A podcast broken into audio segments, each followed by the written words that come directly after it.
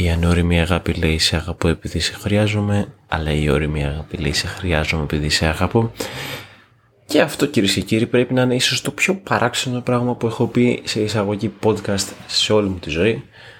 Αλλά όταν αποφασίζεις να κάνεις podcast για την αγάπη, πρέπει να πεις κάτι ρομαντικό στην αρχή. Σίγουρα όχι κλέρνο γαμπρίστικο, σίγουρα κάτι ρομαντικό. Οπότε, να είμαστε. Πώς αποφάσισες να μπεις να κάνεις podcast για την αγάπη? Θα σου πω. Έχει περάσει αρκετός καιρός από τότε, αλλά η αλήθεια είναι ότι αρχικά ένα πράγμα το οποίο πρέπει να ανακοινώσω είναι ότι στην αρχή θέλαμε να το κάνουμε εβδομαδιαία, να κάνω δηλαδή ένα θέμα ανά εβδομάδα, ανά Σαββατοκύριακο ας πούμε, αλλά επειδή αποφάσισα πως μπορεί να το κάνω εβδομαδιαία, δεν ξέρω, αλλά αυτή τη στιγμή μου φάνηκε εκείνη τη στιγμή τέλος πάντων ότι είναι καλύτερα να πας μηνιαία, έτσι ώστε να μπορείς να μελετάς καλύτερα ένα θέμα και να βγάζεις μια super duper ανάλυση του.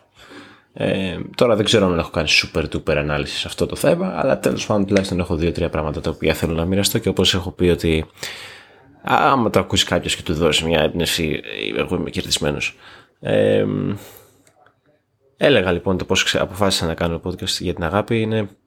Είχαμε πάει πριν ενάμιση μήνα, πες, να δούμε την ταινία της Barbie, το ξε... ναι, πάρα πολύ πρωτότυπο, το ξέρω. Ε, και βλέποντας την ταινία προσπαθούσα να καταλάβω το μήνυμα. Μου φάνηκε ότι το πέρασε λίγο περίεργα και λέω εντάξει, θα κάτσω να μελετήσω λίγο παραπάνω την ταινία, ίσως να μελετήσω την ισορροπία της πατριαρχίας και του φεμινισμού και όλες αυτές τις έννοιες και το πώς επιδρούν στην καθημερινότητα της σύγχρονης ζωής. Ε, αλλά μετά αποφάσισα πως τα πράγματα είναι πάρα πολύ χορδουμπούρδο αν γίνουν έτσι, και ναι, το χορδουμπούρδο είναι πραγματική λέξη και υπάρχει σίγουρα στο λεξικό, ε, δηλαδή θα μπερδευόντουσαν πάρα πολύ τα πράγματα έτσι τέλος πάντων. ε, οπότε αποφάσισα να κάνω ένα podcast για την αγάπη και τον έρωτα. Θεωρητικά τα δύο είναι διαφορετικά, ναι, έχουν διαφορές μεταξύ τους, ok, ε, είναι αρκετά διαφορετικά βασικά. Ο έρωτας είναι ο ενθουσιασμός και η πεποίθηση ότι έχεις βρει κάτι ωραίο, αλλά είναι με βάση ας πούμε κάποια κριτήρια τα οποία θα αναλύσω λίγο αργότερα και όχι ίσως δικά σου κριτήρια, ενώ η αγάπη είναι κάτι τελείως διαφορετικό. Είναι, είναι ένδειξη ωριμότητας, είναι ότι βάζεις τον εαυτό σου πάνω από κάποιον άλλο και ίσως δεν υπάρχει καλύτερο πράγμα σε αυτόν τον κόσμο από το να βάλεις τον εαυτό σου όταν έχεις ένα τόσο ισχυρό εγωισμό από πάνω. Μάλλον Τι είπα, να βάλεις τον εαυτό σου κάτω από κάποιον άλλον όταν έχεις τόσο μεγάλο εγωισμό και να δώσεις προτεραιότητα σε έναν άλλον άνθρωπο. Ε, αλλά ναι, διάβασα τέλος πάντων ένα βιβλίο για την αγάπη, την τέχνη της αγάπης λέγεται. Ε, είναι αρκετά γνωστό βιβλίο, το έχει γράψει ο Erich Fromm, ο οποίος ήταν ε, ε, ένας Γερμανός ψυχολόγος, ο οποίος έζησε περίπου από το χίλια εννιακόσια μέχρι το χίλια εννιακόσια ογδόντα. Ε, έζησε τα πρώτα του χρόνια στη Γερμανία και μετά που πήγε να δουλέψει στην Αμερική και στο Μεξικό νομίζω, ε, και έχει παντρευτεί αρκετές φορές, παντρεύτηκε γύρω στις πέντε φορές, αν δεν παντρεύτηκε τουλάχιστον είχε κάνει σοβαρές ερωτικές σχέσεις τουλάχιστον πέντε φορές στη ζωή του, ε, και κράτησε, παντρεύτηκε αρκετές φορές και οι γάμοι του κράτησαν αρκετά χρόνια, ε, οπότε εντάξει, μπορείς να πεις ότι αυτός ξέρει κάτι. Το σημαντικότερο του έργο ήταν η αγάπη, κυρίως μεταξύ άλλων βέβαια, αλλά το βιβλίο αυτό είναι αρκετά γνωστό και έχει μεταφερθεί σε πάρα πολλές γλώσσες. Είναι και αρκετά παλιό, είναι από το χίλια εννιακόσια τριάντα ή σαράντα ας πούμε. Ε, διάβασα λοιπόν αυτό το βιβλίο για να πάρω μια καλύτερη εικόνα του τι θεωρεί ένας ψυχολόγος αγάπη και το για ποιο λόγο θεωρεί ότι είναι δυσκολότερο να αγαπήσεις στη σημερινή εποχή. Ε, πλάκα πλάκα αυτά τα πράγματα που έλεγε και το τίσχυν ακόμη, απλά τώρα θεωρώ πως είναι ακόμα πιο έντονα και... Ε, έχουν κατευθυνθεί τόσο πολύ από την κοινωνία που είναι δύσκολο να μαζευτούν. Πρέπει να το καταλάβει ο καθένας μόνος του και ίσως περάσει αρκετός καιρός μέχρι να το καταλάβει ο σύγχρονος άνθρωπος αυτό. Ε, τι είναι αυτό τέλος πάντων? Λοιπόν, θεωρώ που... Θεωρώ. Ε, ας πούμε, όπως έχουμε πει και την προηγούμενη, τα προηγούμενα επεισόδια, ότι εντάξει, αυτό ισχύει. Ο άνθρωπος είναι κοινωνικός και θέλει να ζει μέσα στην κοινωνία. Ε, Είχαμε πει στα πρώτα επεισόδια, πάντα χρειάζεται μια επενθύμηση, ότι ε, το σύμπαν έτσι όπως έχει αναπτυχθεί θέλει, λόγω της ανάγκης του να αποκτήσει τη μέγιστη εντροπία, δημιούργησε τον πολιτισμό και έτσι μέσω του πολιτισμού θα φτάσει στην πιο σταθερή του κατάσταση.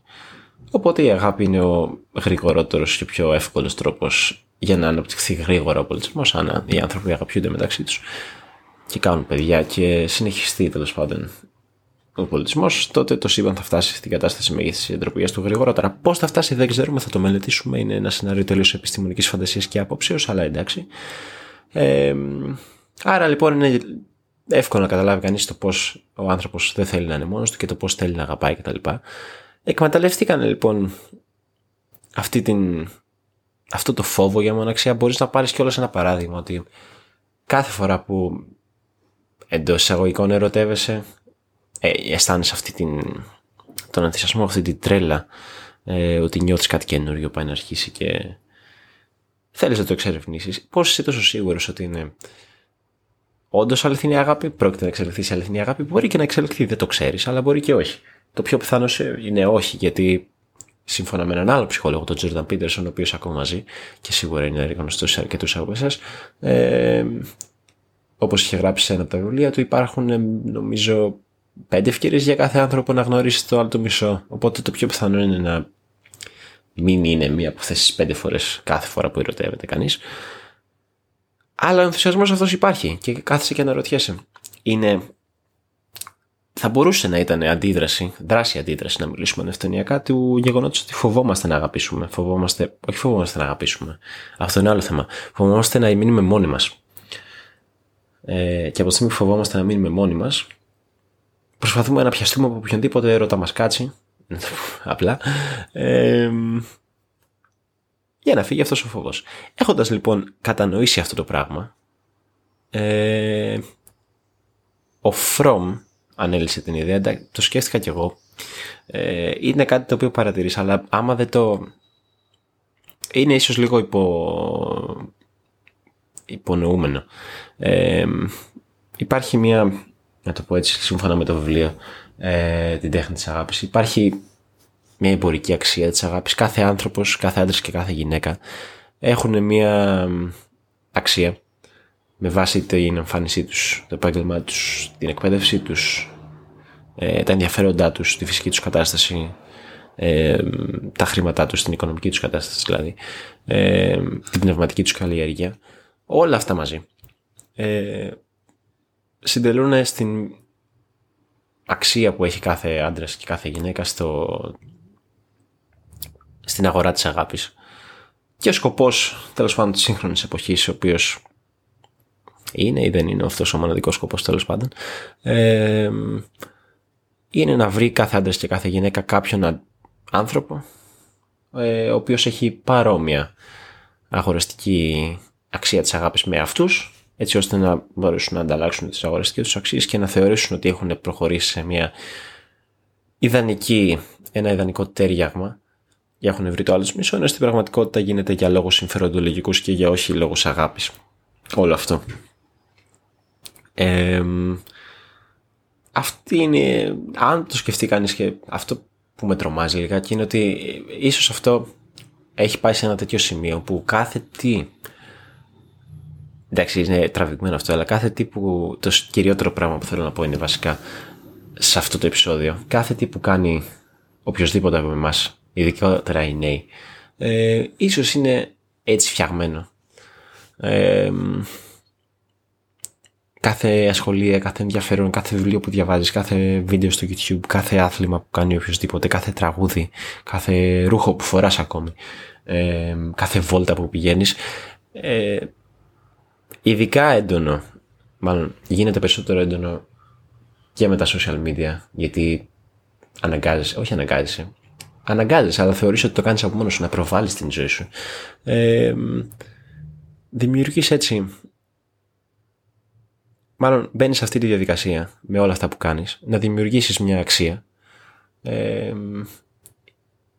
στην αγορά της αγάπης, έτσι ώστε να σε βρει κάποιος άλλος και να μπορείς να φτιάξεις μια ερωτική σχέση και να, ε, πώς το λένε, να γίνει αυτό τέλος πάντων που θέλει να γίνει το σύμπαν.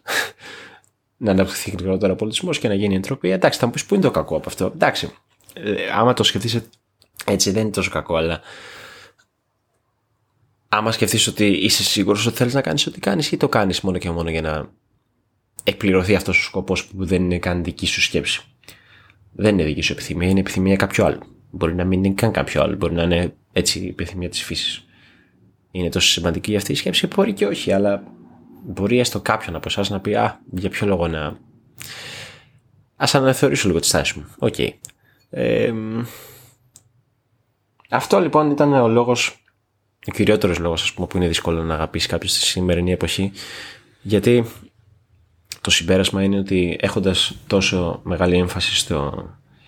στην αγορά της αγάπης, ξεχνάς να αγαπήσεις αληθινά. Πώς θα αγαπήσεις αληθινά, θα μου πεις. Υπάρχει αυτή η πεποίθηση, θεωρώ πλέον, ε, αρκετά χρόνια τώρα, αλλά όλα τα τελευταία χρόνια, ε, ότι δεν μπορεί να αγαπήσεις τη σημερινή εποχή, είναι δύσκολο και ότι σπανίζει η αγάπη, αλλά θεωρώ σαν προσωπική άποψη ότι δεν είναι τόσο δύσκολο. Δηλαδή το βλέπεις ότι αρκετοί το κάνουν, άμα δεν το κάνανε δεν θα υπήρχε κανένας γάμος, ας πούμε. Δεν γίνεται. Ε, ίσως το πρόβλημα είναι ότι απλώς δίνεις πάρα πολύ σημασία σε αυτό. Ε, πρέπει να το αφήσεις να γίνει όπως πρόκειται να γίνει, και αν ο άνθρωπος είναι τόσο σπουδαίος όσο θέλουν να πιστεύουν μερικοί ότι είναι, γιατί όντως είναι, τότε το έχει σαν έμφυτη του ικανότητα να αγαπήσει. Δεν χρειάζεται να το εξασκήσει κανείς.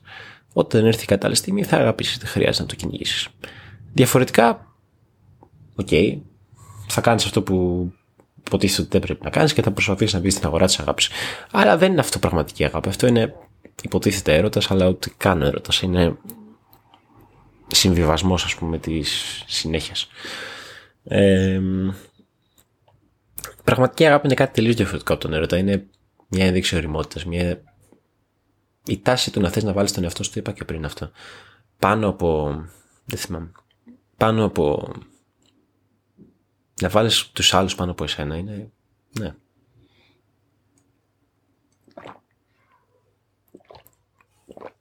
Και... ναι, εντάξει. Υπάρχουν κάποια χαρακτηριστικά που είχε πει ο ίδιος ο Φρόμ στο βιβλίο, ότι α, πρέπει να έχεις αυτά τα χαρακτηριστικά για να αγαπήσεις καλύτερα. Φροντίδα, υπευθυνότητα, σεβασμός και γνώση. Αλλά αυτά πρώτα απ' όλα δεν είναι αποκλειστικά για την αγάπη. Δεύτερον, πρέπει να έχει οποιοδήποτε. Γενικότερα για να είναι ευτυχισμένος και επιτυχημένος στη ζωή του. Παρεπτόντως, αυτό το θέμα της ευτυχίας και της επιτυχίας είναι κάτι το οποίο θα συζητούσα άνετα. Ε, και οκ. Okay. Θεωρώ πως όντως είναι πιο απλά τα πράγματα από ό,τι φαντάζεσαι και δεν χρειάζεται να τρελαίνεις τόσο πολύ. Τώρα, μέσα στο βιβλίο υπήρχαν και άλλα πράγματα. Αναφέρθηκε στη μητρική και στην πατρική αγάπη, στην αλληλευτική αγάπη. Δεν θα απαντήσω τόσο πολύ σε αυτά, γιατί είναι διαφορετικές συζητήσεις. Τις πιάσω κάποια στιγμή στο μέλλον. Αλλά και εκεί, γενικότερα, αυτό που παρατήρησα διαβάζοντας αυτό το βιβλίο της ψυχολογίας είναι ότι ναι, μεν κάποια πράγματα που λέει η ψυχολογία είναι σωστά και ε, σαφώς έχουν αποδειχθεί με έρευνες και μελέτες και ισχύουν για τον άνθρωπο, αλλά μετά από ένα σημείο η σοβαρότητα που δίνεται είναι όχι ακριβώς περιττή. Απλώς αυτό, μπορεί να γίνουν τα πράγματα από τη φύση τους. Δεν χρειάζεται να το μελετήσεις. Δεν χρειάζεται να μελετήσεις το οτιδήποτε για να είσαι σίγουρος ότι είναι αυτό. Απλά πίστεψέ το και θα γίνει. Ε, ελπίζω να κατάλαβατε τι θέλω να πω, τέλος πάντων. Αυτό ήταν η σκέψη μου πάνω σε αυτό το βιβλίο που διάβασα. Ε, τώρα τα υπόλοιπα είναι εντάξει λίγο. Μια άλλη ενδιαφέρουσα σκέψη είναι... λίγο παρανοϊκή, αλλά οκ, okay, ήθελα να το ενδιαφέρον ότι μπορεί ακόμα και τα διαζύγια να είναι ένδειξη αγάπης. Τώρα αυτό είναι λίγο εκτός της ροής, αλλά δεν πειράζει. Δηλαδή, αυτό που εννοώ είναι το βιβλίο λέει πως για να εκφράσουμε την οικειότητα και να βγούμε από την απομόνωση, ίσως να δείξουμε πλευρές θυμού στον ερωτικό μας σύντροφο. Τώρα για ποιο λόγο γίνεται αυτό, ε, μια φυσική αντίδραση. Άρα, είναι ένας τσακωμός, μια μορφή σύνδεσης που μετά απλά δεν γνωρίζει ο άνθρωπος πώς να τη διαχειριστεί, επειδή ο εγωισμός του μπλοκάρει την όραση. Ναι, οκ. Okay. Λογικό. Μπορεί κάποιος άνθρωπος να θέλει να, να θέλει. Απλώς το κάνει. Τσακώνεται για τι έτσι εφανερώνει την αγάπη του. Ε, και ο εγωισμός, ο οποίος πλήττει τόσο πολύ αρκετούς, ακόμα και αυτούς που προσπαθούν να αγαπήσουν από ό,τι φαίνεται, ε, του μπλοκάρει την απάντηση. Αυτά. Λοιπόν, δύο ερωτήσεις θα αφήσω. Θέλω γενικότερα να αφήνω δύο ερωτήσεις στο τέλος. Είναι πρώτον, ποιος είναι ο ορισμός της αγάπης για τον καθένα, μάλλον τρεις. Ποιος είναι ο ορισμός της αγάπης για για εσάς. Αν βρείτε αυτόν τον ορισμό, μήπως φοβάσαι να αγαπήσεις την πραγματικότητα, έχοντας πιστεί τόσο πολύ με αυτά που κάνεις και την κατεύθυνση της αγοράς της αγάπης, και αν ότως είσαι στην αγορά της αγάπης, πόσο μαζοποιημένος είσαι. Αυτά για το τρίτο επεισόδιο και θα τα πούμε στο νούμερο τέσσερα.